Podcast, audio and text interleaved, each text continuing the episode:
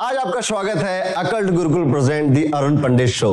ये एक ऐसा पॉडकास्ट शो है जहाँ पर आपको मिलेंगे इंडिया के फ़ेमस वेल नोन सेलिब्रिटीज और मैं यहाँ पे कोशिश करूँगा कि अपने क्वेश्चन से उनकी लाइफ में जो अप एंड डाउन है, उनकी लाइफ की जो पर्सनल बातें हैं, कुछ ऐसे सीक्रेट्स जो कि आम जनता तक ज़रूर पहुँचने चाहिए, उनको निकाल के ले आ सकूँ। और आज हमारी पॉडकास्ट का पहला एपिसोड है और ये हम शूट कर रहे हैं जया किशोरी जी के साथ। जया किशोरी जी को आई एम श्योर कि आप ज़रूर जानते होंगे। इनकी रील्स बहुत वायरल होती हैं, ये यूट्यूब पे बहुत वायरल हैं। ये एक बहुत ही फ़ेमस कथावाचक है पॉपुलर है। लोग इन्हें सुनना चाहते हैं, इनकी बातों से लोग रिलेट करते हैं। जया किशोरी जी काफ़ी सारे अवार्ड से भी सम्मानित की जा चुकी हैं और ये एक मोटिवेशनल स्पीकर है और इनकी बातें ऐसी होती हैं जो कि एक नॉर्मल ह्यूमन लाइफ से लोग कनेक्ट करते हैं।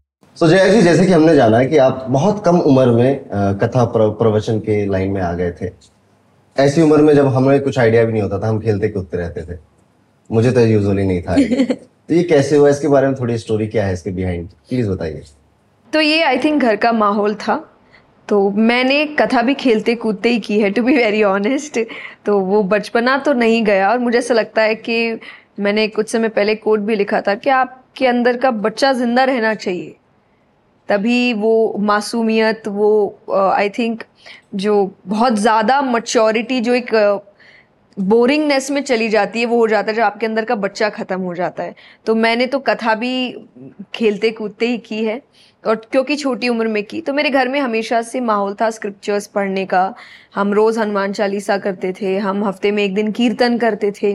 तो बचपन से मेरा रुझाव, मेरा जुड़ाव और मेरा झुकाव दोनों, तीनों ही भगवान की ओर था। और जैसे जैसे उम्र बढ़ी आप धीरे धीरे और सीरियस होते गए इन चीज़ों को लेकर और जब तक मैं बहुत समझदार होती मैं तब तक इस फ़ील्ड से इतना जुड़ चुकी थी कि मेरा खुद का मन अब बाहर निकलने का था नहीं कि अब मैं कुछ और नया ट्राई करूँ या कुछ ऐसा। तो मैं हमेशा कहती हूँ कि ये डेस्टिनी थी मेरी पहले से बनाया गया था कि मुझे यही करना है। तो इसीलिए मतलब ऐसी उम्र में किया जब पता ही नहीं था क्या करना है। आपने इस काम को चूज़ नहीं किया इस काम, इस काम ने, ने आपको चूज़ किया। जैसा आप बता रहे हो कि आपको भगवान से प्रेम था, इस काम से प्रेम था। और प्रेम को ही अगर लिया जाए तो आजकल प्रेम की परिभाषा आप क्या देना चाहेंगे हमारे यूथ को? प्रेम की तो देखिए, हमेशा से एक ही परिभाषा है। और मैं हमेशा कहती हूँ कि प्रेम निस्वार्थ होना चाहिए, जिसमें कोई स्वार्थ ना हो, कोई सेल्फिश रीज़न ना हो। आपकी उम्मीदें ये बातें अलग होती है लेकिन अगर किसी स्वार्थ के साथ आप काम कर रहे हो तब तो जिस दिन स्वार्थ खत्म होगा प्यार अपने आप ही खत्म हो जाएगा कि मेरा तो काम निकल गया। मुझे जिस स्वार्थ के लिए मैं जुड़ा था वो कुछ भी हो सकता है वो इमोशनल हो सकता है वो मेंटली आपको कोई स्वार्थ है हो सकता है फिजिकली कोई स्वार्थ है हो सकता है। पर अगर स्वार्थ है तो जब तक स्वार्थ रहेगा तभी तक प्रेम रहेगा फिर खत्म हो जाएगा। निस्वार्थ प्रेम करना हाँ जी। एक चीज़ और है मैं कहना चाहूँगा ऐड करना चाहूँगा इसमें कि अगर आप यूजुअली जब हम प्रेम की बात कर रहे हैं तो आप किसी इंसान से प्रेम कर रहे हैं। अगर आप अपनी पर्सनालिटी को बदल रहे हैं अगर आपको ऐसा लगता है कि आप वो नहीं है जो पहले थे और ये इसको सोच के आपको बुरा लगता है। अगर पॉजिटिव है आप पहले देर से उठते थे आप जल्दी उठने लगे तो अच्छी बात है। हम्म। और अगर कोई नेगेटिव सेंस है तो ये भी प्रेम नहीं। प्रेम वो होगा जिसमें आप बदलेंगे नहीं। आप जो थे आपको वैसे ही व्यक्ति प्रेम करेगा। ये मेरी डेफिनेशन है तो मैंने सोचा। बट इस प्रेम की कहानी में लोग बड़े दुखी हैं। और जिसको मिल गया वो भी दुखी है। हाँ। जिसे नहीं मिला वो भी दुखी है। बिल्कुल। और इस दुख के लिए मैं आपसे पूछना चाहूँगा कि प्रेम एक दुख है लोगों के जीवन में और लोगों के जीवन में और भी बहुत बहुत दुख है। और हम सब लोग क्रेव करते हैं हम सब भागते हैं कि हम सुखी हो जाएँ हैप्पीनेस मिल जाए हमें। ये सुख और दुख आपके नज़रिए से क्या होते हैं? मुझे ऐसा लगता है कि ये खुद की सोच होती है क्योंकि एक ही स्थिति में आप अलग अलग लोगों को अलग अलग तरीके से रिएक्ट करते हुए देखेंगे। कोई चीज़ है जिसमें व्यक्ति, हो सकता है एक व्यक्ति बहुत दुखी हो गया, एक बिल्कुल ही डिप्रेशन में चला गया, एक बहुत ज़्यादा स्ट्रेस में चला गया, और एक है जो उसको पॉजिटिवली समझ के उस सिचुएशन से कुछ सीख लेकर आगे बढ़ गया। तो वो ऑटोमेटिकली खुशी की तरफ़ बढ़ गया। तो मुझे ऐसा लगता है चॉइस है, ये आपकी माइंड आपका खुद का माइंडसेट है, आपके दिमाग में, लेकिन जब आप सिचुएशंस को लेके ओवर थिंक करने लगते हैं तो मुझे लगता है आप इतने से दुख को, दुखों का पहाड़ बना लेते हैं। मैंने कुछ समय पहले भी एक सेशन में कहा था कि जब जब हमने प्रेम की बात की, मान लीजिए किसी का ब्रेकअप होता है तो उसको पता है कि वो दुखी है तो वो खुद चला के दुखी, दुख वाले सॉन्ग्स ही चलाएगा। जबकि उसको पता है कि उसको मूव ऑन करना है या उसको आगे बढ़ना है, पर वो ऐसे ही चीज़ों की तरफ़ बढ़ेगा जो उसको और उन चीज़ों की याद दिलाता है। तो व्यक्ति उन चीज़ों को चुन रहा है जो उसे और दुख की ओर लेकर जा रहे हैं। तो कहीं ना कहीं हो सकता है कॉन्शियसली नहीं हो रहा, लेकिन अनकॉन्शियसली आप चूज़ कर रहे हैं ये चीज़ें। तो आपको जब समझ आ रहा है कि ये चीज़ें मुझे तकलीफ़ पहुँचा रही है तो एक समझदार व्यक्ति यही करेगा कि अब मुझे इसका विपरीत उल्टा करना चाहिए ताकि मैं इन चीज़ों से दूर चला जाऊँ पर वो और उसी की ओर बढ़ रहा है। तो ये चॉइस है। कई लोग पेन ना एंजॉय करने लग जाते हैं उन्हें पता भी नहीं चलता। वो जैसे आपने कहा ना कि वो गाने सुन रहे हैं वो एक्चुअली उस इमोशन को अब इंजॉय करने लग गए हैं और इसे हम सैडेस्ट पर्सनालिटी बोलते हैं। और मैं आपसे जानना चाहूँगा कि देखिए हमें सबको पता है कि क्या सही है क्या गलत है। हमारा ज़्यादा देर दुख में रहना भी ज़रूरी नहीं है। और जीवन में दुख होना भी ज़रूरी तभी आपको सुख की परिभाषा पता चलेगी। लेकिन जब अब मैंने तो कह दिया अच्छी अच्छी बातें सुनने में अच्छी लग रही आपकी बातें भी सुनने में अच्छी लगी। पर अगर कोई उस मोमेंट में फंसा हुआ है जैसे सपोज़ किसी को बिज़नेस का लॉस हो गया आ, किसी को मैरिज में प्रॉब्लम है अब उसको उस समय कोई नहीं समझ में आता कि यार अब मैं क्या करूँ? इसमें भक्ति और श्री कृष्ण उस इंसान की कैसे हेल्प कर सकते हैं? देखिए जब आप किसी सीख के साथ आगे बढ़ते हैं। तो सीख उस वक्त ज़रूरी नहीं है, आपको समझ आ सकती है, पर आप अनुभव नहीं कर सकते। जब वो सिचुएशन सामने, जैसे हम गीता जी सुन रहे हैं, बहुत अच्छा लग रहा है अच्छी अच्छी बातें बताई जा रही है, अर्जुन के साथ ऐसा हुआ। लेकिन उसका अनुभव तब करोगे जब अर्जुन ने जो फील किया, वो आप कभी किसी ना किसी पॉइंट पे अपनी ज़िंदगी में फील कर रहे हो। और जब आप कहे कि अर्जुन तो युद्ध में फील किया, हम थोड़ी युद्ध लड़ रहे लड़ रहे हो, दिमाग के अंदर। हर व्यक्ति अपने दिमाग में युद्ध ही लड़ रहा है रोज। हम सब एक अर्जुन हम सब एक अर्जुन है जो अपने कृष्ण को ढूंढ रहे हैं। मिला नहीं है किसी को अभी तक। बट कहीं ना कहीं गीता जी ही आपका कृष्ण है उसको आप समझिए। तो जब वो सिचुएशन सामने आती है आप तभी अनुभव करते हैं। तो जैसा आपने कहा कि लोग हम हमें सोच के कह सकते हैं कि सुनने में अच्छी लग रही है। नहीं आपने अपनी लाइफ में कुछ ना कुछ तो देखा है जिससे आपको सीख मिली है और आज वो सीख आप शेयर कर रहे हैं। मतलब आप अपने एक्सपीरियंस से बता रहे हैं कि जब मैंने इस परिस्थिति को समझा मैंने सामना किया तो मुझे ये करना चाहिए था मैंने ये किया नहीं किया उसका जो एक समरी सीख है हम आपको दे रहे हैं। तो आप ये सोच रहे हो कि हमारे लिए बोलना आसान है ये गलत सोच है। हमने वो देखा है सीखा है और हम सोच रहे अब हम जिससे गुजरे आप ना गुजरे तो हम आपको समझा रहे हैं। तो इसीलिए मुझे ऐसा लगता है जब लोग आपको कुछ अच्छी बात बताएँ चाहे ये पॉडकास्ट है चाहे आप मैं कोई भी अगर आप एक सक्सेसफुल इंसान से सुन रहे हो तो कभी भी दिमाग में ये मत लेकर आइए कि इसके लिए बोलना आसान है। नहीं है। इसके लिए आसान आज आपको लग रहा है पर इसने भी वही परिस्थिति देखी है जो आज आप देख रहे हैं। उससे उभरा है सीखा है और आज कोशिश कर रहा है कि तुम उसमें ना पढ़ो या डूब ना जाओ। बस यही बात सेम चीज़ चाणक ने भी कही थी कि आप ना दूसरों की गलतियों से सीखो ज़्यादा बेटर है। अपनी खुद की गलतियों से सीखने में उम्र निकल जाएगी। अपनी नई गलतियाँ करो ना मैं कहूँगी। जो लोग कर चुके उसको क्यों दोहरा रहे हो? तो बिल्कुल सही कहा जया जी आपने ठीक है कि चाहे कितना सक्सेसफुल आदमी आपको दिख रहा है चाहे वो जय जी जितना सक्सेसफुल हो चाहे वो अमिताभ बच्चन जितना सक्सेसफुल हो पर हर किसी ने कहीं ना कहीं डाउन देखा है अपनी लाइफ में। और उस डाउन से वो निकले तभी शायद आज वो सक्सेसफुल है। और जैसे मैंने कहा जय जी आप अब हम कह सकते हैं आप भले भले मॉडेस्ट हो जाओ but you are a successful lady in this country and आपके हिसाब से सक्सेस का क्या पैरामीटर होता है और सक्सेस की क्या डेफिनेशन होती है? देखिए मैं कहती हूँ सेकंड प्रोडक्ट के वे में आप आंसर्स मांगेंगे तो फेम है मनी है पहचान है फ़ैन फॉलोइंग है ये सब बहुत कुछ है। तो ये एक बाय प्रोडक्ट है डेफिनेटली है। और व्यक्ति काम भी करता है इन चीज़ों के लिए। बट मेरी नज़र में मैंने जिस दिन खुद को सफल माना था तो मैं हमेशा कहती हूँ कि सफलता ये है कि जिस दिन आपकी वजह से किसी एक की भी ज़िंदगी एक पॉजिटिव वे में अच्छे तौर पर बदल रही है, आप सफल हैं। तो मुझे ऐसा लगता है कि जिस दिन मैंने ये काम शुरू कर दिया कि लोगों ने मुझसे आकर कहा कि आपकी बातों ने हमें डिप्रेशन से दूर किया, या आपकी बातें हमें पॉजिटिव करती है, या आपकी बातें हमारे एग्ज़ाम्स में हेल्प करती है, मुझे उस दिन लगा कि मेरी मेहनत सफल हुई है। क्योंकि एक्चुअली मेरा काम तो यही है। बाय प्रोडक्ट सब कुछ मुझे फिर सेकंड प्रोडक्ट्स में मिल रहे हैं कि आपको फेम भी मिलता है आपको प्यार भी मिल रहा है आपको पैसे भी मिल रहे हैं। बट मेन मोटिव तो ये नहीं था ना। अगर मैं आपसे कुछ बात कह रही हूँ अगर हम ये पॉडकास्ट भी कर रहे हैं तो हो सकता है बाद में सेकंड प्रोडक्ट बहुत कुछ है कि ये व्यूज़ आपको बहुत मिल सकते हैं मोनेटाइजेशन हो तो पैसे भी मिल जाते हैं। लेकिन हम जब क्वेश्चंस आपने रखे हैं जब मैंने आंसर्स बोले हमारा मेन मोटिव तो यही था लोग सुने। उनके भी क्वेश्चन आंसर हो। अगर वो हो गया तब तो दूसरी चीज़ें सोने पे सुहागा है। लेकिन पहला तो यही है कि आप जीवन बदले लोगों का आपकी वजह से एक चेंज आए। वो एक छोटा सा चेंज भी आया तो मेरी नज़र में तो वो व्यक्ति सफल है। Okay okay. आपने अभी जैसे कहा कि फेम है फ़ैन फॉलोइंग है। कभी कोई ऐसा इंसिडेंट हुआ कि किसी फ़ैन ने आपसे आपके साथ कुछ ऐसा किया जो आपको याद रह गया हो? होता ही रहता है कुछ ना कुछ तो। पर अभी रिसेंटली आई थिंक मुझे लगा कि जब लोग आपसे प्यार करते हैं तो कितनी बार वो भूल जाते अपनी खुद की सेफ्टी भूल जाते। तो हम कहीं कथा करने गए थे और वहाँ पे एक लेडी मतलब उन अच्छी उम्र है उनकी और क्योंकि भीड़ हो जाती है तो गाड़ियाँ हम थोड़ी तेज़ी से निकालते हैं कि रुकेंगे नहीं वरना। एंड हम बस दो मिनट भी नहीं हुई है कि वो सामने आकर खड़ी है गाड़ी के। और वो हिल नहीं रही और वो बोलती जब तक फ़ोटो नहीं हुई मैं हिलूँगी नहीं यहाँ से। और हमें रोकना पड़ा क्योंकि उनको डर नहीं लग रहा कि गाड़ी दूर से आ रही है वो खड़ी है। तो मुझे ऐसा लगता है कि उस वक्त क्या उनकी मानसिकता होती होगी? वो कितना आपसे प्यार करते हैं या कितना वो आपके लिए सोचते हैं एक झलक के लिए? तो उस वक्त मुझे ऐसा लगता है वो एक और ज़िम्मेदारी आपके कंधों पर आ जाती है कि अब तो और मेहनत करने की ज़रूरत है। अगर इस ये वापसी आप कैसे करोगे? अपने काम से ही कर सकते हो। कि आप डायरेक्टली तो देखिए सबसे मिल नहीं सकते वो प्यार लौटा नहीं सकते। तो आप काम और अच्छा कर सकते हैं कि उनकी लाइफ में और चेंजेस आए। जय जी फिर जनता जानना चाहिए फिर वो फ़ोटो हुई कि नहीं हुई? बिल्कुल हुई एकदम हुई उनके साथ फ़ोटो जय जी सक्सेस इंसान ने पाली। उसके बाद एक और चैलेंज आता है उस सक्सेस को मेंटेन करने का।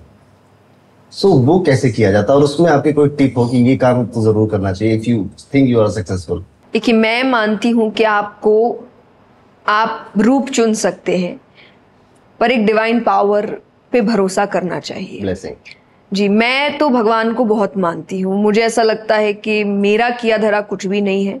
उसने एक इंस्ट्रूमेंट बना के भेजा है और वो इंस्ट्रूमेंट बन के मैं काम कर रही हूँ। तो अगर वो आपको शक्ति दे सकते हैं काम करने की तो अगर आपने ठीक ठाक नहीं किया तो जैसे एक बॉस है, आपको प्रमोशन दे सकते हैं आपके काम को लेकर। आपने काम ठीक से नहीं किया तो वो वापस भी ले सकते हैं, या आपको नौकरी से निकाल भी सकते हैं। तो वो ही बॉस है वो, कि प्रमोशन पे प्रमोशन किए जा रहे हैं।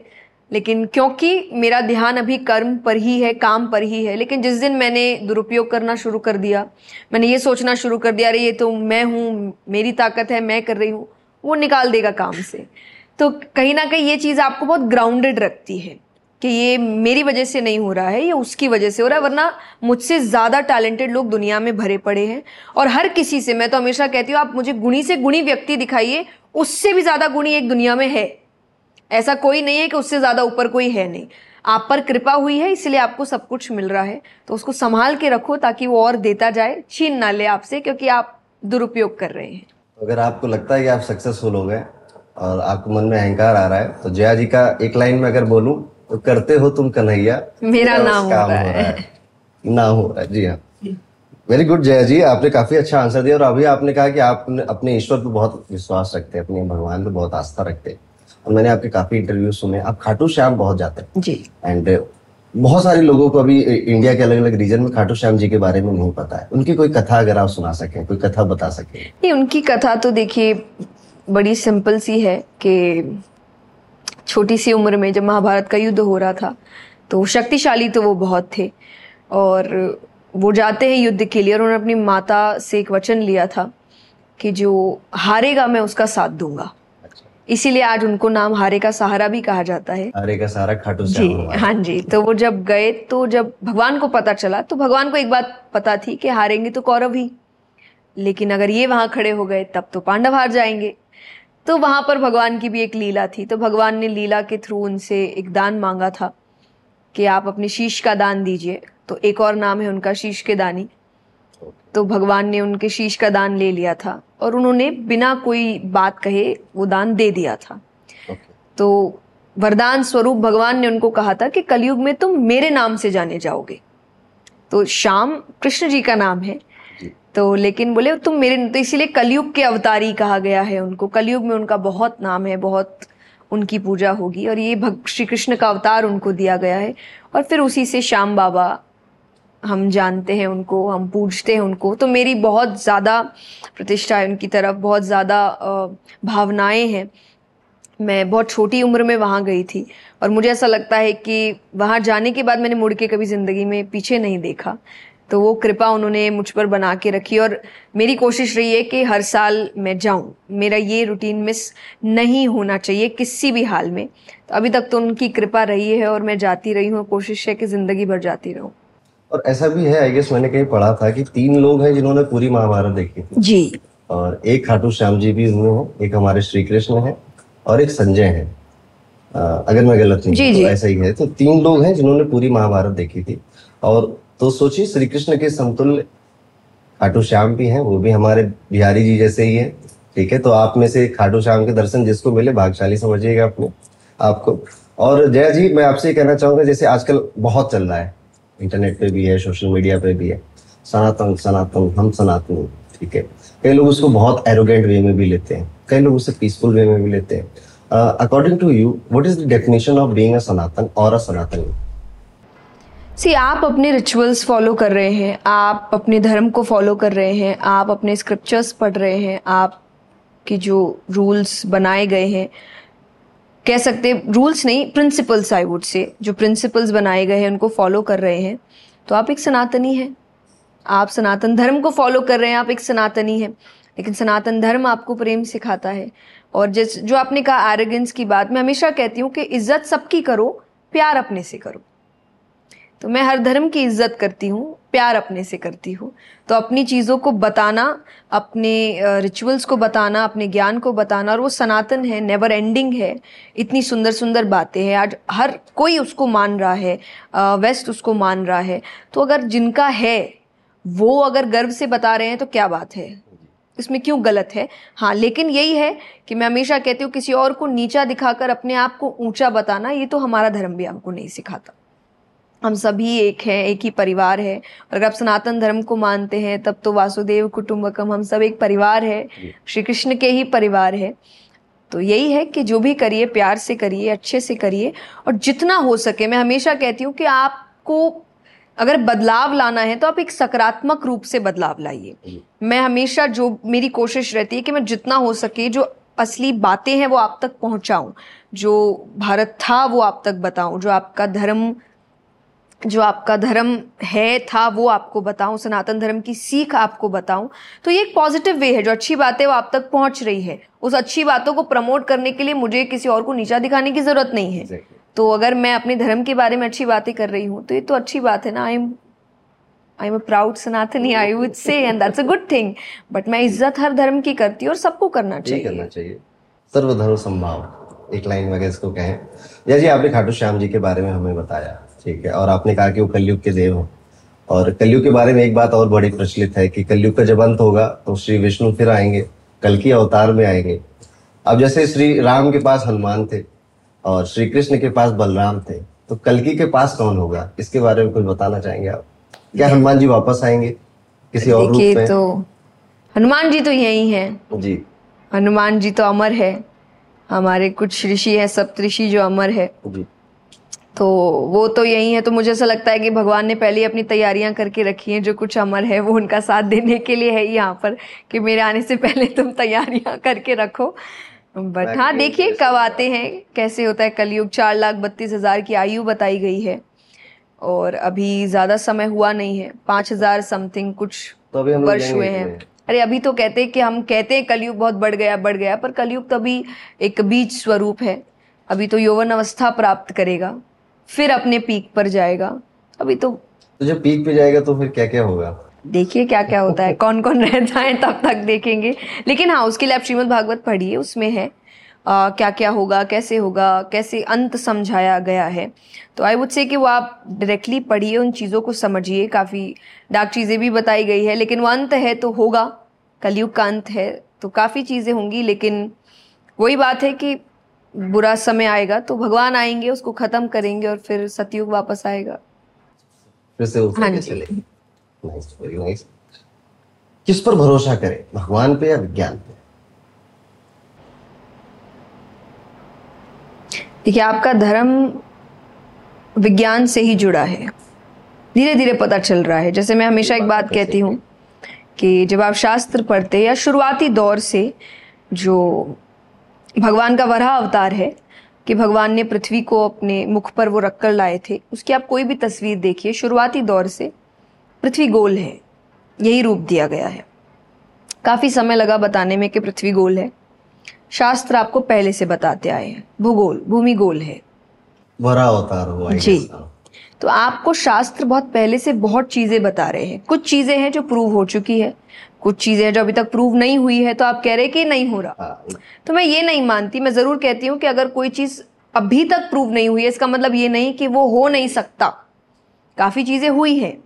द्वारका नगरी मिली है। जी। तो अगर एक दो चीज़ भी प्रूव हो रही है तो बाकी चीज़ों पर भी भरोसा होना चाहिए। और भरोसा नहीं तो वेट करो। तो मैं हमेशा एक बात कहती हूँ कि जिस दिन विज्ञान शिखर पर पहुंचेगा, उस दिन देखेगा कि आध्यात्म पहले से बैठा है। और ये बात है जय जी ने बड़ी साफ़ शब्दों में समझा दिया है कि विज्ञान तो खोज रहा है अभी, वो खोजेगा, ठीक है? और विज्ञान की हमेशा से आदत रही है, पहले वो नकारता है फिर जब उसको फैक्ट्स मिल जाते हैं तो फिर वो एक्सेप्ट कर लेता है। पर आई थिंक वही, वो इंटरकनेक्टेड है तो विज्ञान से धर्म जुड़ा है, पर उसको समय लग रहा है चीज़ों को शास्त्र पहले से लिख दिए गए हैं। सो आई थिंक वेट आप बहुत जल्दी से चीज़ों को नकारिए मत, बहुत जल्दी से स्वीकारिए भी मत। बैलेंस बनाकर चलिए, लेकिन क्योंकि नकारने से तो आप सच से दूर चले जाओगे, और बहुत जल्दी स्वीकार लेने से झूठ के बहुत पास आ जाओगे तो बीच में रहो। और समझ के फिर किसकी ओर जाना है, ये ध्यान कुछ लोग तो बीच में रहते हैं जया जी। कुछ लोगों का ये मानना है कि सब कुछ विज्ञान है। उन्हें हर चीज़ पे फैक्ट्स चाहिए हर चीज़ पे लॉजिक चाहिए। और मेरा ये मानना है कि logic kills magic okay so कुछ लोग इसी अवधारणा में नास्तिक बन जाते हैं। तो क्या नास्तिक पे भगवान असर नहीं करते या भगवान का उन पे क्रोध नहीं बरसता या कृपा भी नहीं बरसती? आपका क्या कहना है? भगवान सब पे कृपा करते हैं। भगवान माँ बाप है बच्चे अच्छे होगी बुरे माँ बाप तो प्यार ही करते हैं। बच्चे करे ना करे माँ बाप तो ध्यान ही रखते हैं चाहे दूर से रखे पास से रखे तो माँ बाप वो भग, भगवान वो माँ बाप है जो आप मानो नहीं मानो वो आपका साथ देते हैं और भगवान कर्म देखते हैं। देखिए मैं हमेशा कहती हूँ कि भगवान पार्शियल नहीं है कि आज कोई मेहनत कर रहा है, लेकिन वो नास्तिक है और मैं कम मेहनत करी हूँ, लेकिन मैं आस्तिक हूँ तो मुझ पर ज़्यादा कृपा करेंगे। बिल्कुल भी नहीं। भगवान कर्म देखेंगे, जिसके कर्म अच्छे होंगे, उसको वैसे फल दिया जाएगा। पर हाँ जब आप भगवान को मानते हैं, ये बात पहले भी मैंने कही थी, कि जब आप भगवान को मानते हैं और जो नहीं मानते, उनमें डिफरेंस एक ही है कि मानने वाला जल्दी से हार नहीं मानता। क्योंकि उसका आखिरी जो, उसकी आखिरी उम्मीद भगवान है। जब उससे हर चीज़ खत्म हो जाती है कि मुझसे तो सारे काम हो गए, अब क्या? तो वो भगवान पे छोड़ देता है। लेकिन वही नास्तिक जब सब चीज़ हो गया उससे तो कहता है, अब तो कुछ है ही नहीं। अब बचा क्या? जो करना था मैंने कर लिया। तो उसके पास लास्ट हारना ही ऑप्शन बचता है। तो ये एक आपको पावर जो थॉट देता है या जो उम्मीद देती है, वो भगवान की उम्मीद है और उम्मीद पर दुनिया कायम है। तो इसीलिए मुझे लगता है कि मानना नहीं मानना, इससे फ़ायदा नुकसान भगवान का नहीं है, आपका है। जय जी आजकल जैसे कि काफ़ी ज़्यादा हमें सुनने में मिलता है ना जो यंग जनरेशन है हमारी वो स्पिरिचुअल बनना चाहती है या फिर स्पिरिचुअल कंटेंट ज़्यादा कंज्यूम कर रही है।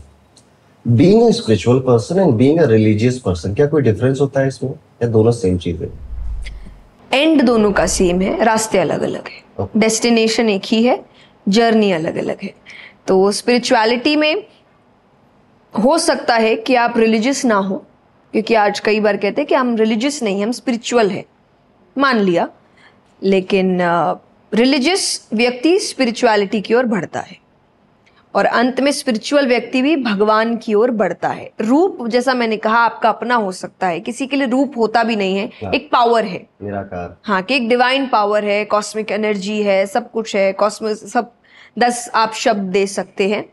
और कोई रूप ले लेगा कि श्री राम है, श्री कृष्ण है, वरा अवतार है, बामन अवतार है, दस अवतारों के नाम दे दे, लेकिन पावर है। तो ये दोनों ले जाएगी तो वही, लेकिन जर्नी अपनी अपनी हो सकती है कि इसकी जर्नी हो सकता है मेडिटेशन से हो, इसकी जर्नी हो सकता है अच्छे थॉट्स के साथ हो, इसकी जर्नी हो सकता है योगा के साथ हो, काफ़ी चीज़ें हैं। यहाँ रिलीजियस में आपकी जर्नी पूजा पाठ से हो सकती है स्क्रिप्चर से हो सकती है, सत्संग से हो सकती है, मंत्रों से हो सकती है। अंत में पहुंचोगे एक ही जगह। तो आपका रास्ता क्या जाए जी? बिल्कुल रिलीजियस क्योंकि मैंने भक्ति मार्ग। बचपन से हाँ जी वो ही तो मैंने से मुझे याद आया ठीक है। मीरा भक्ति मार्ग के ऊपर थी सूरदास भक्ति मार्ग के ऊपर थे। और भक्ति मार्ग एक तरीका बताया जाता है कृष्ण को प्राप्त करने का। सो हम सब भी कहीं ना कहीं श्री कृष्ण के भक्त हैं। सो आप कुछ ऐसी चीज़ें बता सकते हो कि हम अपनी भक्ति में वो चीज़ इन्वॉल्व कर ले तो हम जल्दी से श्री कृष्ण के करीब पहुँच जाए। मतलब वैसे नहीं चिंता रहने के करीब पहुँच हाँ। तो पहला तो जल्दी बंद करिए। जल्दी तो एक्चुअली कुछ होता नहीं है। सबकी अपनी अपनी जर्नी है। महसूस करना होता है भगवान को। कोई दो दिन में कर सकता है कोई दो साल में ना कर पाए कोई बीस साल में कर ले। तो ये अलग अलग जर्नी है आपकी। तो सबसे पहले तो आप जो कंपैरिजन है हमारा क्योंकि हम भक्तों में भी ये ना सोचे कि उसको मिल गए, मुझे नहीं मिले या उसको अनुभव हो रहा है, मुझे नहीं हो रहा। सबका अपना अपना समय है, भगवान के घर देर है, अंधेर नहीं। मतलब पेशेंस रखना पड़ेगा, धैर्य रखना पड़ेगा। और मेरा रास्ता यही है कि आप स्क्रिप्चर्स पढ़ना शुरू करिए, आप गीता जी पढ़िए, आप श्रीमद् भागवत पढ़िए, आप रामायण पढ़िए, ये खजाने हैं आपके।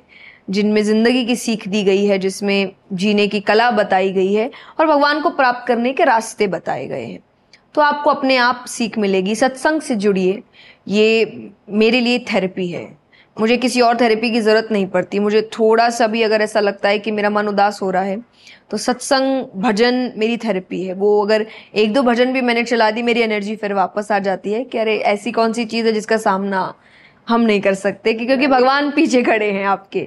तो सत्संग करिए मंत्र पढ़िए क्योंकि एक एक तरीके का मेडिटेशन ही है मंत्र जिसे हम ट्रांसेंडेंटल मेडिटेशन भी कहते हैं वेस्ट में कि आप मंत्रों का उच्चारण करते हैं। आपके ऋषिगण तो कब से करते आ रहे हैं? तो आप कोशिश करिए जो भी मंत्र आप से जुड़ा हो या आपका जुड़ाव उस मंत्र से हो आपको अच्छा लगे आप उस मंत्र का उच्चारण करना शुरू करिए। एक प्रोनाउंसिएशन आपका सही हो वो मायने रखता है।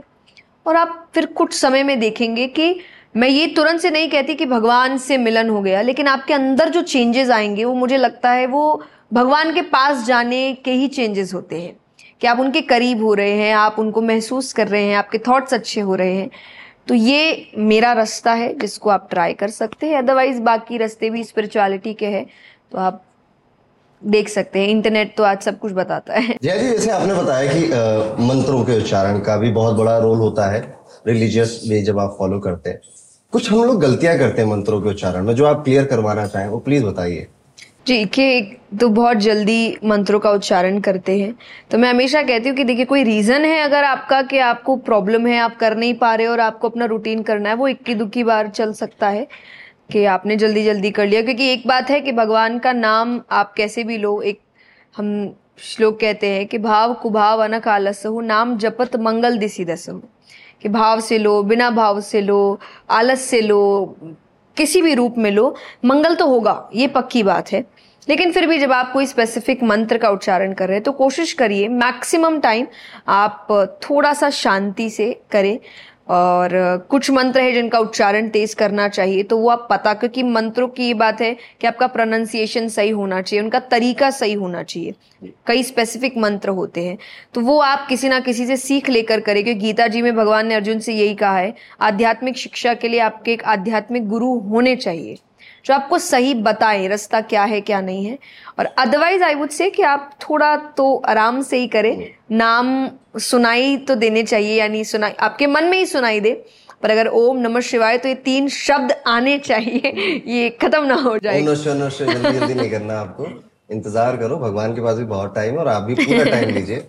और उस मंत्र की मीनिंग को समझते हुए जी। आपको उच्चारण करना चाहिए। और शुरुआत में जब आप कोई भी नया मंत्र कर रहे हैं तो आपको कोशिश करनी चाहिए कि आप चार महीने तो लगभग उसको बोल बोल के करें। आपके गले की फ्रिक्वेंसी वाइब्रेशन मैटर करती है, आपके लिप्स की वाइब्रेशन मैटर करती है।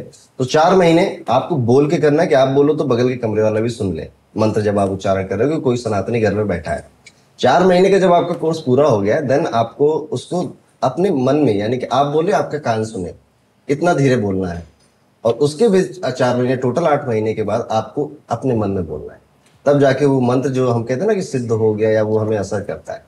और कुछ स्पेशल डेज़ होते हैं, जैसे महाशिवरात्रि है और दीपावली की रात मानी जाती है। उस समय आप अपने मंत्र सिद्ध भी कर सकते हैं। और सिद्धि से याद आया, ठीक है? जैसे हनुमान जी को हम मानते हैं, अष्ट सिद्धि नौ निधि के दाता। तो क्या ये पॉसिबल है कि हम में से कोई इंसान अगर हनुमान जी की भक्ति करे, श्री कृष्ण की भक्ति करे तो कुछ सुपर ह्यूमन पावर मिल जाएगी हमें? बिल्कुल है। बिल्कुल हो सकता है कि और उसमें अष्ट सिद्धि नवनिधि के दाता जी। दे भी सकते हैं वो है ना? तो उनके खुद के पास तो सिद्धियाँ ही है वो उस वो देते भी है और ये है भी हम जानते हैं ऐसे कई आज भी स्पिरिचुअल मास्टर्स है जो अलग अलग स्थानों में रहते हैं जो पूर्ण रूप से सांसारिक तौर पर नहीं है लेकिन कई सिद्धियाँ हैं उनके पास। तो पॉसिबल तो देखिए डेफिनेटली है। आपका धर्म ऐसा है और वो शिक्षा दे जिस संजय के लिए भी हम कह सकते हैं कि उनके पास एक सिद्धि ही थी ना कि वो देख सकते हैं एक जगह स्थान पे बैठ के दूसरे स्थान पर देख सकते हैं। तो लेकिन हाँ उनके तरीके हैं, वो एक रिचुअल है या जो भी तरीका है, आपको वो करना पड़ता है, भगवान की भक्ति है, भक्ति के माध्यम से भी मिलता है। तो हो तो सकता है पॉसिबल है डेफिनेटली पॉसिबल है। जया जी, आपने हमें बताया कि आप, आपको डेस्टिनी यहाँ पर लेकर आई है। और हम में से कई जैसे मैं भी एक एस्ट्रोलॉजर हूँ ज्योतिष का काम करता हूँ। कोई भी बच्चा बड़ा होकर ये नहीं सोचता कि मैं बड़ा होकर एस्ट्रोलॉजर बनूँगा। ना ही ये बड़ा होकर सोचता कि मैं बड़ा होकर कथावाचक मोटिवेशन स्पीकर बनूँगा। कहीं ना कहीं इनकी डेस्टिनी इनको यहाँ पे खींच के लेकर आती है। क्या हम अपने डेस्टिनी को चेंज कर सकते हैं? मेरा पहला क्वेश्चन आपसे ये है और इसी को सफाइज करने के लिए मेरा दूसरा क्वेश्चन है कि क्या सच में भाग्य जैसी कोई चीज़ होती भी है? ये आप पूछ रहे हैं।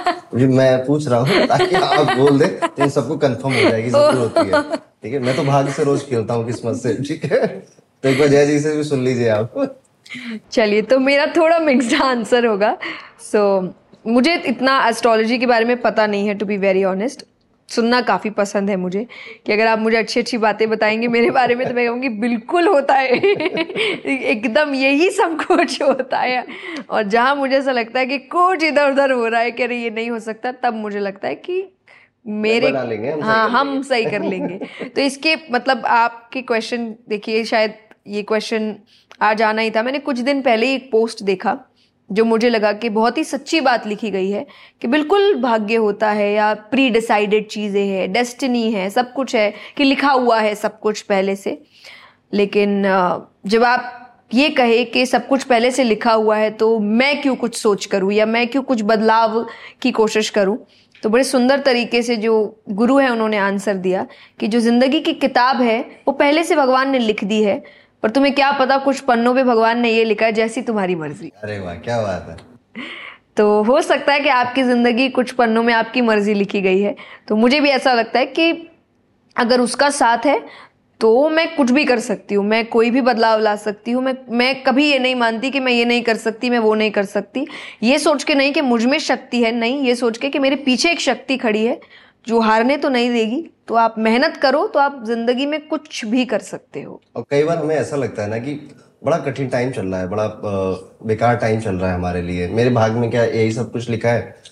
तो आप वो श्री राम जी को याद किया करिए। उनके भाग्य में राजाभिषेक लिखा था और उसी दिन उनको वनवास हो गया और उन्होंने अपनी डेस्टिनी को एक्सेप्ट किया।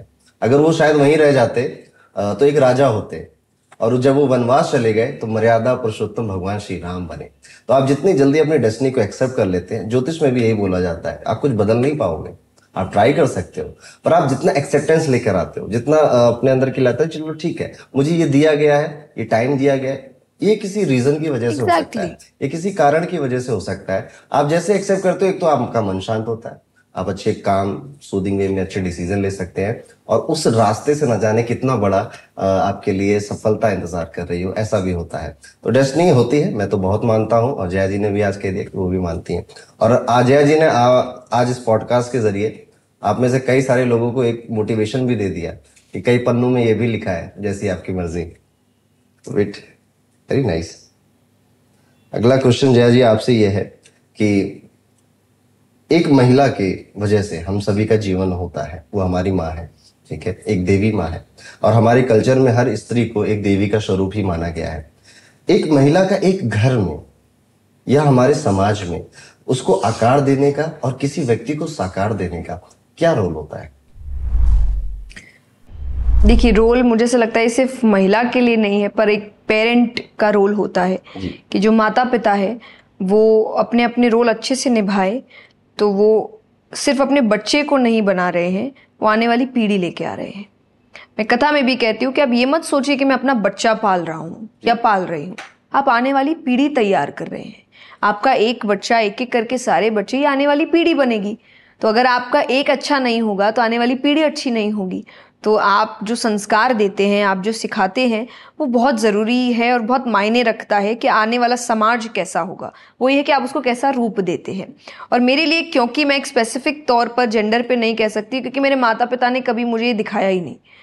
मेरे घर में दोनों ने अपने अपने रोल्स इतने अच्छे से निभाए और वो रोल्स इंटरचेंज भी होते रहे कि कभी आज भी होते हैं कि कभी कभी मेरे पापा मेरे साथ कथाओं में जाते हैं और मेरी मम्मी घर पर रहती है और फिर आप पूरा घर संभाल रहे हैं सब कुछ कर रहे हैं। कितनी बार मेरी मम्मी मेरे साथ कथा में जाती है मेरे पापा घर पे रहते हैं और उस वक्त वो घर का पूरा ध्यान रख रहे हैं।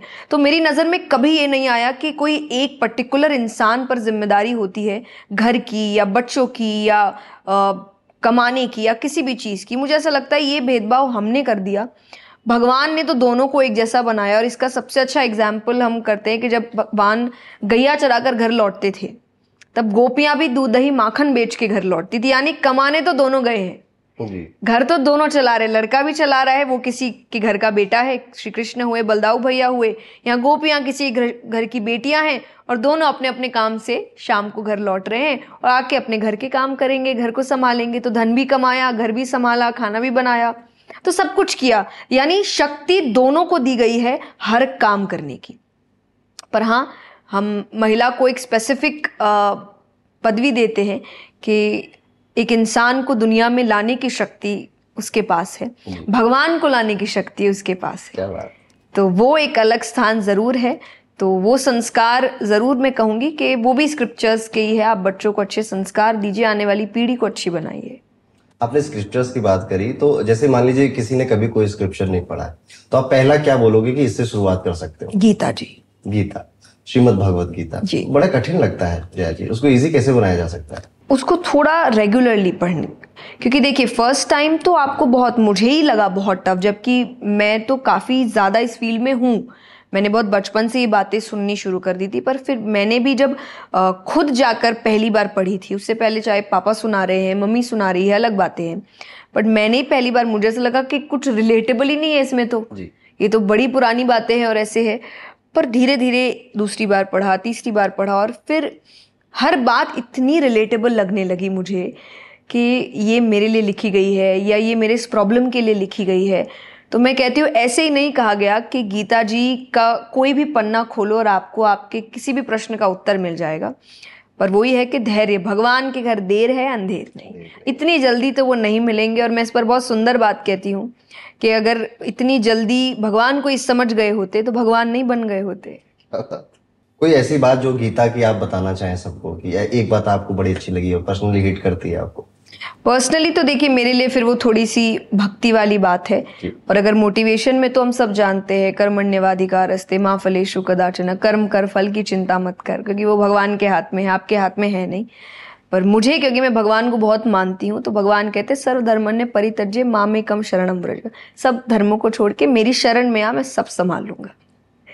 सब धर्म से ऊपर श्री कृष्ण का धर्म है। कह सकते हैं? हाँ जी एक और देखिए, वहाँ धर्म का मतलब एग्जैक्टली exactly भगवान ने क्या है कि तेरा धर्म कि क्षत्रिय है, तेरा यही धर्म है। तो यहाँ धर्म उस सेंस में बात नहीं हो रही है कि हम एक एक धर्म की कि ये इस धर्म का है। वो यहाँ बात हो रही है, हर काम को छोड़कर मेरी शरण में आ। कि कोई ये सोचे, मुझे ये करना है, मुझे वो करना है, मुझे ऐसे करना है। तो वो वहाँ भगवान अर्जुन को तो भगवान ही बता रहे ना, तुझे क्या करना है? तो भगवान कहते मैं जैसा बोल रहा हूँ वैसा कर। तो सारी चिंताएँ छोड़कर सारे कंफ्यूजन्स छोड़कर क्या करना है क्या नहीं करना है मेरी शरण में आ मैं सब संभाल लूँगा। संसारिक होकर क्या ईश्वर भक्ति ज़्यादा अच्छी होती है? कि वैराग्य या ब्रह्मचर्य करके ईश्वर भक्ति ज़्यादा अच्छी होती है? कोई डिफरेंस है कोई मुझे तो कोई डिफरेंस नहीं लगता। आपके अपने अपने तरीके हैं कि वही वाली बात है, वृंदावन तो अपनी जगह है, कोई साउथ से आ रहा है, कोई नॉर्थ से आ रहा है, कोई वेस्ट से आ रहा है, आप अलग जगह से आ रहे हो, वृंदावन तो अपनी जगह है, वो तो नहीं हिल रहा। तो भगवान के लिए भी यही है कि आप किसी भी रूप में आइए और क्योंकि हर जगह मिले हैं अम्बरीश राजा की कथा आती है। वो राजा थे राजा से ज़्यादा ऐश्वर्य किसी के पास नहीं है। पांडव राजा है ऐश्वर्य किसी के पास नहीं है। बट वो सब भगवान से जुड़े हैं तो इतना ऐश्वर्य में रहकर भी भगवान इतने करीब हो सकते हैं। तो ये ऐसा नहीं है कि वैराग्य में ही भगवान मिलेंगे। तो वैराग्यों को भी मिले हैं गृहस्थ को भी मिले हैं। बस ये है कि जो तरीके बताए गए उन तरीकों पे आपको चलना पड़ेगा। जैसी रही भावना जिसकी प्रभु मूरत देखी तिन तैसी एक लाइन में आप इस बात को समझ सकते हैं। आपकी फेवरेट मूवी कौन सी है जयदीप? अभी तक तो देखिए हम साथ साथ हैं। क्योंकि मैं काफ़ी फैमिली पर्सन हूँ तो ऐसी कुछ ही मूवीज़ है जो मैं बहुत रेगुलरली देख सकती हूँ। तो मुझे परिवार बहुत पसंद है। मुझे परिवार इकट्ठा रहे एक साथ रहे खुशी से रहे बहुत अच्छा लगता है। हाँ आगे जाके उसमें और दस चीज़ें इधर उधर हो जाती है वो अलग बात है। बट मुझे अच्छा लगता है। तो वो जो एक जुड़ाव वो एक जो मिलना है सबका तो अभी तक मेरे लिए वो एक ऐसी मूवी रही है जो मैं जितनी बार भी देखूँ मैं बोर नहीं हो सकती। और जैसे मूवी की बात हुई है तो आजकल हम देख रहे हैं देवी देवताओं को पोर्ट्रे किया जा रहा है मूवी के अंदर। आपको ये ठीक लगता है या गलत लगता है? देखिए मैं हमेशा कहती हूँ आप मर्यादा में कोई भी काम करिए तो सब अच्छा है। जी। मर्यादा से बाहर जाए तो अलग होता है। ये सबके लिए है क्योंकि जब भगवान आ जाते हैं तो भावनाएँ जुड़ जाती है। तो मर्यादित हर काम अच्छा होता है। मर्यादा से बाहर गए तो भावनाओं को ठेस पहुँचता है। तो वो आपको थोड़ा ध्यान देना पड़ता है। जी। जया जी जैसे कि हम सबकी डेस्टिनी हमको कहीं ना कहीं किसी कार में लेकर आई है। आपको कथावाचक के कार में लेकर आई। अगर आप कथावाचक नहीं होते तो क्या होते ये मुझे एग्जैक्टली exactly नहीं पता क्योंकि जैसा मैंने कहा मुझे कभी सोचने का मौका नहीं मिला और ना कभी इच्छा हुई कि मैं ऐसा कुछ सोचूं। पर हाँ मैं ये कह सकती हूँ कि मैं ऐसी किसी भी फ़ील्ड में होती जहाँ एक्सप्रेस करने का काम होता, क्योंकि मुझे आज भी अगर सबसे ज़्यादा कॉम्प्लीमेंट यही मिलता है कि मैं भावनाओं को बहुत अच्छे से एक्सप्रेस करती हूँ, चाहे वो गाने में है, चाहे वो कथा में है, कि एक्सप्रेसिंग पावर अच्छा है। तो आई थिंक कुछ ना कुछ उसी से रिलेटेड होता, क्या होता पता नहीं, पर यूएसपी मेरी यही है। आप अच्छे सिंगर बन सकते थे आप गाते अच्छा हो। वो मुझे नहीं लगता पर ठीक है थैंक यू हम सबको ऐसा लगता है। जय जी आपने जैसे बताया कि आप आप किसी भी पाथ पे चले स्पिरिचुअल हो रिलीजियस हो एक गुरु बहुत ज़रूरी होता है। मंत्रोच्चारण में आपने बताया कि गुरु बहुत ज़रूरी होता है। सो so, आपके गुरु का क्या इंपॉर्टेंस रहा है आपकी लाइफ में? और अगर कोई व्यक्ति गुरु नहीं ढूंढ पा रहा है क्योंकि कई क्वेश्चन मेरे पास भी आते हैं कि हमें कोई मेंटोर चाहिए कोई गुरु चाहिए उनके लिए कोई सोल्यूशन आपके मन में देखिए, गुरु कोई, मैं हमेशा ये नहीं कहूँगी कि एक स्पेसिफिक गुरु होने चाहिए, क्योंकि मेरी ज़िंदगी में मेरे बहुत गुरु रहे हैं कि श्रीमद् भागवत की शिक्षा मैंने अपने गुरु जी से ली। मेरे माता पिता मेरी ज़िंदगी के बहुत बड़े गुरु रहे। तो मेरे स्पिरिचुअल मास्टर मैं कहूँगी, शुरुआती दौर से मेरे माता पिता ही रहे कि स्क्रिप्चर्स उन्होंने पहले पढ़ी थी और मुझे समझाई थी। तो आप जिनसे भी सीख लेते हैं, वो आपके गुरु होते हैं। लेकिन हाँ जिन पर आपको भरोसा हो मैं हमेशा ये कहती हूँ कि आप उन पर फिर डाउट ना करो। आप ऐसे के पास ही जाओ समय लो अपना लेकिन किसी ऐसे के पास जाओ जिन पे आप फिर डाउट ना करो। तो गुरु के लिए भी कि आप किनको गुरु बनाएँ आई नो आज के टाइम पे थोड़ा कंफ्यूजन है इस चीज़ को लेकर तो मैं एक बहुत ही सिंपल लाइन में बात कहती हूँ कि गुरु वही अच्छे जो आपको भगवान से जोड़े ना कि खुद से। अगर वो आपको खुद से जोड़ रहे हैं कि गुरु से मिलने के बाद आपके घर में भगवान की फ़ोटो तो छोटी हो गई गुरु की फ़ोटो बड़ी हो गई। भगवान के नाम कम हो गए, गुरु की मालाएँ बड़ी हो गई। तो मुझे लगता है फिर वो गुरु सही नहीं है।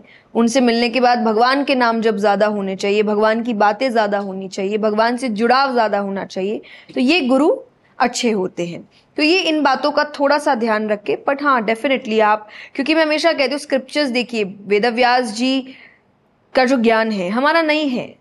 हम इवॉल्व ही नहीं हुए हैं उतना, और कब होंगे होंगे भी कि नहीं, पता नहीं। तो इट्स नॉट दैट ईजी कि आप वो किस सोच में उन बातों को लिख रहे होंगे, आपको पता हो या समझ आ जाए। तो टाइम लगेगा तो उसके लिए आपको थोड़ा तो कोई ऐसा व्यक्ति चाहिए जो इवॉल्व हो चुका है, जो इन चीज़ों के साथ रहा है, जो स्क्रिप्चर्स को जिसने समझा है, तभी वो आपको एग्जैक्ट मीनिंग समझा पाएगा, वरना आप अर्थ का अनर्थ कर देंगे। और फिर वही लेकर आप ज़िंदगी में चलेंगे और फिर एग्जैक्टली वही बात है जो आस्तिक नास्तिक भी बन जाते हैं। तो आप अर्थ का अनर्थ करते हैं और कुछ नहीं है। तो आपको एक स्पिरिचुअल मास्टर चाहिए। और सिर्फ़ स्पिरिचुअल मास्टर नहीं, आप कुछ भी काम करते हो, अगर कोई सिखाने वाला आपके पास है ना तो आपकी जंग ना थोड़ी ईजी हो जाती है। लाइफ में कई लड़ाइयाँ होती हैं जो हमें खुद लड़नी पड़ती हैं। हमारे रिश्तों की लड़ाइयाँ है हमारे करियर की लड़ाई है हमारे बिज़नेस की लड़ाई है। और अगर कोई उसमें एक्सपीरियंस बंदा है जिसकी शादी टूट चुकी है तो आपको बता सकता है क्या ना करो कि शादी ना टूटे। तो वो आपका गुरु बन जाएगा उस केस में। So very well answered Jaya ji. और मेरा आपसे एक क्वेश्चन ये है कि आपकी लाइफ का पर्पस क्या है अब? अब तो मेरा यही पर्पस है। कि जितना हो सके मैं स्क्रिप्चर्स की बातें लोगों तक पहुंचाऊं। और मैं हमेशा कहती हूँ, मैं बहुत ज़्यादा कोई ज्ञानी हूँ नहीं। मेरी अपनी गलतियाँ भी है, आज भी करती हूँ, आगे भी करूँगी। मैं ये भी नहीं कहती मैं आगे नहीं करूँगी, करती रहूँगी क्योंकि इंसान हूँ, भगवान नहीं हूँ। सीख रही हूँ चीज़ों को और हर व्यक्ति करता है, लेकिन काम बंद नहीं करूँगी, सीखती रहूँगी और आपको बताती रहूँगी। क्यों? क्योंकि आपका ज्ञान उतना ही अच्छा जितना लोगों तक पहुँचे, वरना व्यर्थ है। एक दैनिक जीवन जीने में हम सबका एक रूटीन होता है। आप कुछ ऐसा बताना चाहोगे कि एक रूटीन ऐसा मतलब ये आइडियल रूटीन ऐसा होना चाहिए हर व्यक्ति का? मैं टाइमिंग के हिसाब से रूटीन क्योंकि मैं मेरे रूटीन को अगर लेकर कहूँ, जो मेरे लाइफस्टाइल को जिसने बहुत चेंज किया है, मुझे बहुत कामनेस आई है मेरा मन बहुत शांत हुआ है तो मेडिटेशन है, मैं मंत्रों का जाप है। तो वो पहली चीज़ अगर मैं उठते ही नहा धो के तैयार होती, मेरा पहला काम यही है कि मेरी पूजा यही है, क्योंकि मैं अलग अलग जगह रहती हूँ, हर जगह आपको मंदिर नहीं मिलते या हर जगह आपको भगवान पूर्ण रूप से ऐसे उपस्थित के मंदिर जैसे बनाए, आप आरती वगैरह कर पाए, नहीं होता। तो माला ही मेरी पूजा है। तो मैं सुबह उठते ही मेरा पहला काम ये है, उसके बिना तो मैं कुछ खाऊं भी ना। ये एक रूटीन मेरे लिए है और सोने से पहले भी है। तो ये दो चीज़ मैं करती हूँ तो आप, वो एक मेडिटेशन आप उसको मान सकते हो तो आपकी भी लाइफ में कुछ ना कुछ ऐसा होना चाहिए, जो समय आप अपने और जो एक डिवाइन पावर है उसके साथ बिता रहे हैं। और कुछ नहीं, और कोई थॉट्स नहीं, और कोई कंफ्यूजन नहीं, और कोई झंझट नहीं कंपटीशन नहीं, दूसरी, दूसरे इमोशंस नहीं, आप और जो डिवाइन पावर है वो, आप सिर्फ़ उनके साथ समय बिताएँ। बाकी कुछ ना कुछ ज्ञान तो बुक रीडिंग मेरी लाइफ का एक बहुत बड़ा हिस्सा है कि मैं रोज़ाना कोशिश करती हूँ कि मैं कुछ पन्ने तो पढ़ ही रही हूँ। अगर बहुत टाइम है, तब तो आप एक लंबा समय पढ़ने में बिता सकते और मेरा ये काम है तो मुझे एक्सेसिव पढ़ना पड़ता है, पर जिनका नहीं है, उनको मैं कहूँगी, कुछ पन्ने तो आप रोज़ पढ़िए। ये आपके लिए बहुत अच्छा है। तीसरा, फिर आपके काम से रिलेटेड आपको थोड़ा समय, जो भी आप करते हैं, उसमें आप अच्छा खासा अपना ध्यान दीजिए। चौथा, परिवार। ये तीन चार चीज़ें हैं जो मैं दिन में मेरी कोशिश है कि इन चीज़ों को समय मिलना ही चाहिए, क्योंकि कहते ना कि समय निकल जाएगा, काम वापस आ सकते हैं, चीज़ें वापस आ सकती है, लोग वापस नहीं आएँगे। ये यादें वापस तो आप अपने परिवार के साथ समय बिताइए मेमोरीज बनाइए, बहुत यही आगे जाके आपको याद आएगी। तो जय जी, जैसे आपने कहा ना, सुबह उठ के आप ये करते हो, कुछ लोग सुबह उठ नहीं पाते लोग बहुत देर से उठते हैं, बारह बारह बजे उनकी मॉर्निंग होती है। तो सुबह उठने वाले अच्छे कि देर से उठने वाले अच्छे? अरे जब भी उठिए, आप काम अच्छे से करिए। आप, मैं, देखिए तो मैं भी कोई मेरा पर्टिकुलर टाइम है नहीं, क्योंकि मैं बहुत ट्रैवल करती हूँ। कई बार अर्ली मॉर्निंग फ्लाइट्स होती है तो उस वजह से आप पूरी रात ठीक से सोई नहीं है तो आप दिन में ही सोएँगे। तो आर्टिस्ट लाइफ थोड़ी सी यही, ऐसी ही होती है तो मैं तो इस चीज़ को लेकर किसी को बोल नहीं पाती कि इतने बजे उठो उतने पहले खुद मैं उठ लूँ, उसके बाद देखती हूँ। तो मेरी खुद की कोई पर्टिकुलर ऐसी रूटीन नहीं है, लेकिन मेरी कोशिश है कि मेरे इतने घंटे की पढ़ाई होनी चाहिए, इतने घंटे की नींद होनी चाहिए, इतने घंटे की पूजा होनी चाहिए। वो अगर कंप्लीट हो रहा है, कब हो रहा है, मुझे इतना मायने नहीं रखता, पर मेरे काम पूरे होने चाहिए। तो अगर नींद भी पूरी हो रही आराम मिल रहा है एनर्जी लेवल अच्छी है, आप टायर्ड नहीं है पूरे दिन तो चलता है। लेकिन अगर आप पूरा दिन वेस्ट करने के, उठने के बाद मैं कहती हूँ, उठ जाओ अब। उठने के बाद जो आप घंटों इंतज़ार कर रहे हो, फ़ोन छेड़ रहे हो, ये मत करो। ये बहुत आपकी लाइफ ख़राब करता है। अब भले आपकी आँख बारह बजे खुली है, बारह बजे बारह एक पे उठ जाओ अब बारह एक का आप एक बजा देते बेड पे ये काम मत करिए। जैसा कि हमने बचपन से सुना है कि हमारे कर्मों का फल हमें इसी दुनिया में देखना है। और स्वर्ग भी यही दुनिया आप बना सकते हो और नर्क भी अपने लिए यही दुनिया बना सकते हैं। ये जो कर्म का शब्द, ये थोड़ा सा डीप क्वेश्चन होगा और आप बेस्ट कैंडिडेट हो उसका आंसर करने के लिए। कि ये जो कर्म है, एक है कर्म कि मैंने ये बोतल गिरा दी, हटा दी। दिस इज़ द कर्म। मैंने किसी का नुकसान कर दिया या किसी को परेशान हर्ट कर दिया मैंने। एक मैंने सोचा, मैंने बहुत दिनों तक सोचा कि मैं इसका ये बर्बाद ऐसे करूँगा, इसको ऐसे परेशान करूँगा। क्या इन दोनों में कोई डिफरेंस है? किसका कर्म बुरा है या दोनों ही सेम इंटेंसिटी है। तो हर चीज़ की सजा अपनी अपनी देगी। जब शारीरिक तौर से कुछ काम करते हैं तो आपको शारीरिक पीड़ा मिलती है। आप मानसिक तौर से कुछ करते हैं आपको मानसिक पीड़ा मिलती है। तो भगवान मैं हमेशा कहती हूँ ऊपर बहुत सिस्टमैटिक काम चल रहा है। यहाँ जैसे नहीं चल रहा। वहाँ बहुत सिस्टम से काम होता है। वहाँ जैसा कर्म करोगे एग्जैक्ट वैसा फल मिलेगा। जिसने मानसिक तौर से गलतियाँ की उसको मानसिक पीड़ा ही मिलेगी। जिसने शारीरिक तौर से गलतियाँ की उसको शारीरिक पीड़ा मिलेगी। जिसने भावनात्मक तौर से गलतियाँ की उसको भावनात्मक पीड़ा मिलेगी। तो वहाँ का सिस्टम अच्छा चल रहा है और वहाँ आप जो कर्म करो एक साल बाद दो साल दस पचास साल बाद भी वो तो कर्म घूम के आएगा घूम के आएगा आपके पास और आपको मिलेगा। आपको नहीं मिला आपके घर वालों को किसी को मिलेगा हर्ट आप होंगे। तो कर्म चाहे आप सोच रहे हो किसी का बुरा करने के लिए आप अपनी भावनाओं को निगेटिव कर रहे हो या फिर आप फिजिकली जैसा कि जया जी ने बताया किसी का बुरा कर वो घूम के आएगा। इसलिए जितना हो सके हमें कोशिश ये करनी चाहिए कि हमें अपने कर्मों को अच्छा और सात्विक ही रखना चाहिए। तो थैंक यू जया जी तो ये हमारा पॉडकास्ट का सेशन यहाँ पे एंड होगा। अब हम एक अपना नया सेशन अपने पॉडकास्ट में करेंगे। जया जी मैं इसमें आपको एक शब्द बोलूँगा और उस शब्द से जुड़ा जो पहला थॉट आपके मन में आएगा। Okay. आपको उससे रिप्लाई करना है। ठीक है। So are you ready Jaya ji yes money important magic spirituality social media छह million follower six point seven sorry but balance balance बना के रखिए खुशी परिवार हैप्पीनेस खुशी मैरिज कंफ्यूज्ड ज्योतिष। कंफ्यूजन मुझे है बट आई थिंक एक स्टडी है और आपको पढ़नी चाहिए। मुझे बहुत इंटरेस्ट है तो आई थिंक मुझे शायद अब एक स्रोत मिल चुका है पढ़ने के लिए। मुझे इंटरेस्ट काफ़ी है मुझे जानना है बट अभी तक मुझे इतना पता नहीं है सो मैं कंफ्यूज कोई नहीं मैं बता दूँगा जी। अहंकार। बुरा। कृष्ण। सब कुछ। बुद्धिमता विजडम। अमृत। तो आपने बड़ी बखूबी आंसर किया जया जी हमारे सभी क्वेश्चंस का। एंड uh, मुझे लगता है जया जी के साथ हमारा रिलेशन यहाँ तक नहीं रहेगा। जया जी दोबारा आएँगे हमारे पॉडकास्ट में। और आप लोगों से जो ये पॉडकास्ट देख रहे हैं मैं बोलना चाहूँगा अगर आप मेरी जगह होते तो आपके मन में क्या क्वेश्चन आ रहा है जो आप जया जी से पूछते उसे कमेंट करके ज़रूर बताइएगा। तो thank you so much Jaya ji हमारे पॉडकास्ट में आने के लिए। हमारी टीम आपसे कहती जाते जाते दो लाइन भजन के जो आप सुना सके। चलिए, अब देखिए, अब एक ही भजन तो मैं घुमा फिरा के हर जगह गा रही हूँ बट मेरा फेवरेट भजन यही है।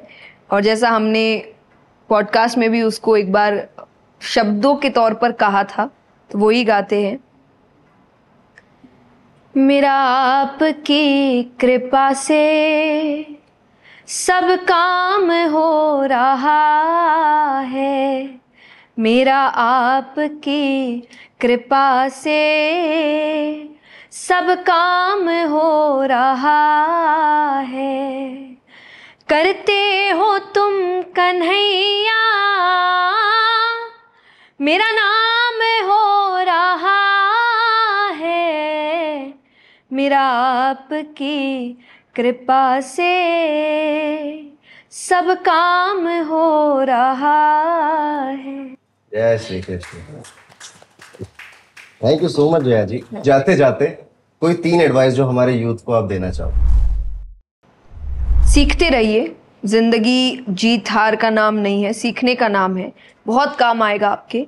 तो आप जो आज टेंशन में है, ये क्यों हो रहा है, हार गए ये पाँच साल दस साल बाद मायने नहीं रखेगा हंसेंगे आप इन चीज़ों पर।